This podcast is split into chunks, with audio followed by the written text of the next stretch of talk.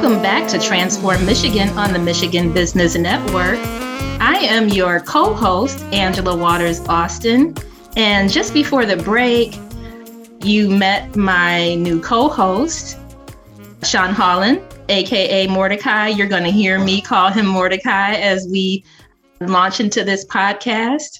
And just for those of you who are just joining the show, a bit of background on Transform Michigan. I may be familiar to you because One Love Global had a show called Equity Equals for several years on the Michigan Business Network, and we're back. We are back to share the amazing work that One Love Global has been doing, thanks to my new co host and co lead.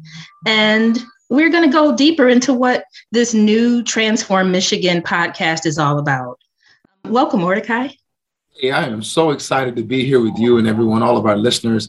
We have an amazing show and an amazing lineup in the months, days, and months ahead. And uh, I'm just glad to be here co hosting Transform Michigan. This is something we can all be a part of. And so thanks for having me. And uh, I'm really excited about the conversation today.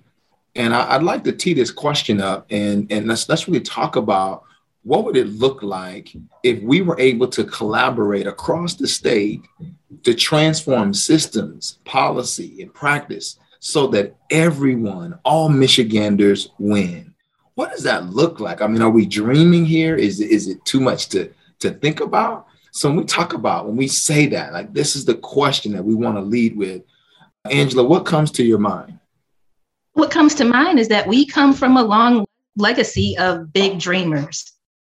We wouldn't be sitting here right now if our ancestors on the plantations hadn't dreamed big. Yeah. We wouldn't be sitting here right now if our ancestors hadn't fought for voting rights and for the end of segregation in schools and the segregation of housing. Now, honestly, we're still fighting many of those same fights, but their wins, no matter how small, are the reason that we have the imagination to dream big. Yeah, and you know, I was thinking, I appreciate you saying that because I was thinking about over the last hundred plus years, you think about the amount of innovation and influence that Michigan has had globally and, and just leading from an entrepreneur and creative standpoint.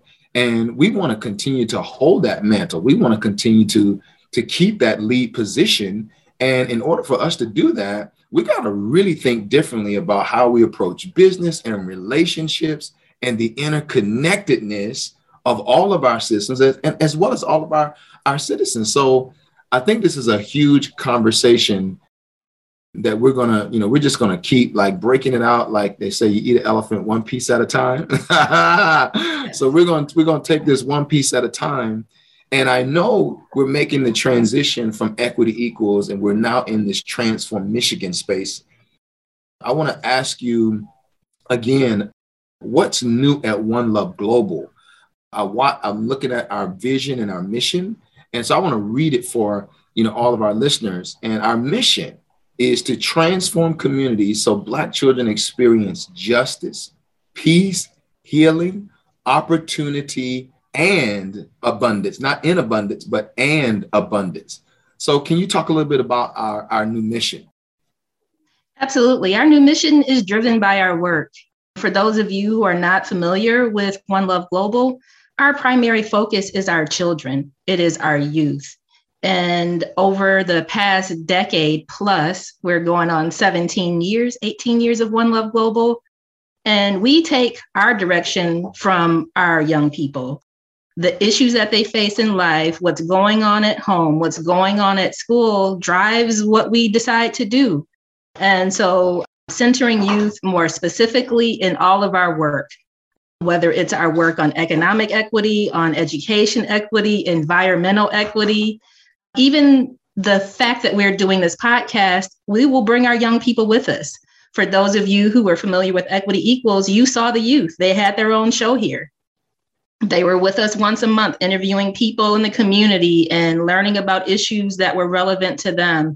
And so we've just continued to expand that with more youth organizing programming, more youth leadership, more collaboration and partnerships with our institutions and systems. You saw a lot on Equity Equals about My Brother's Keeper and our work convening the My Brother's Keepers around the, the state of Michigan.